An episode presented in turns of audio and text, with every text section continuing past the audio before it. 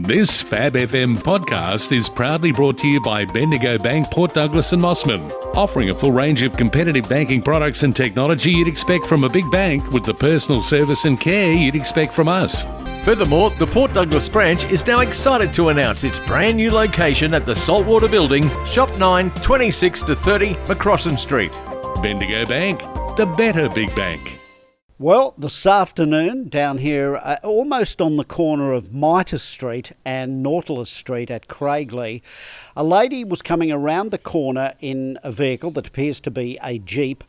And, well, what happened next was probably what happens to a lot of us, except in this particular case, the lady hit the accelerator and collided with an electricity pole. Her husband told me what happened. she told the story like uh, what happened like she sneezed and just can't control the vehicle and just hit with the like um, pole I think we've all done that. You've been driving along and sneezed, and this has happened to her, and she's hit the uh, pole. because like she's driving with left hand and she you know can't control and uh, when she saw the pole front pole in her front and she can't control and went bang into the pole, brought down the power lines.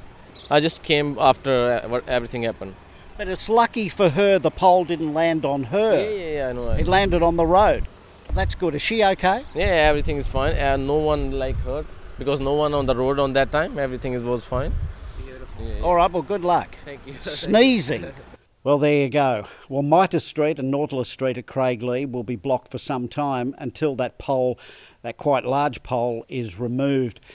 And look, it's happened to all of us, hasn't it? That uh, that sneeze, and in fact, uh, on occasions, it's been a deadly sneeze where people have actually died in car crashes, and others have been severely injured. In this case, she is okay, and that's a good thing.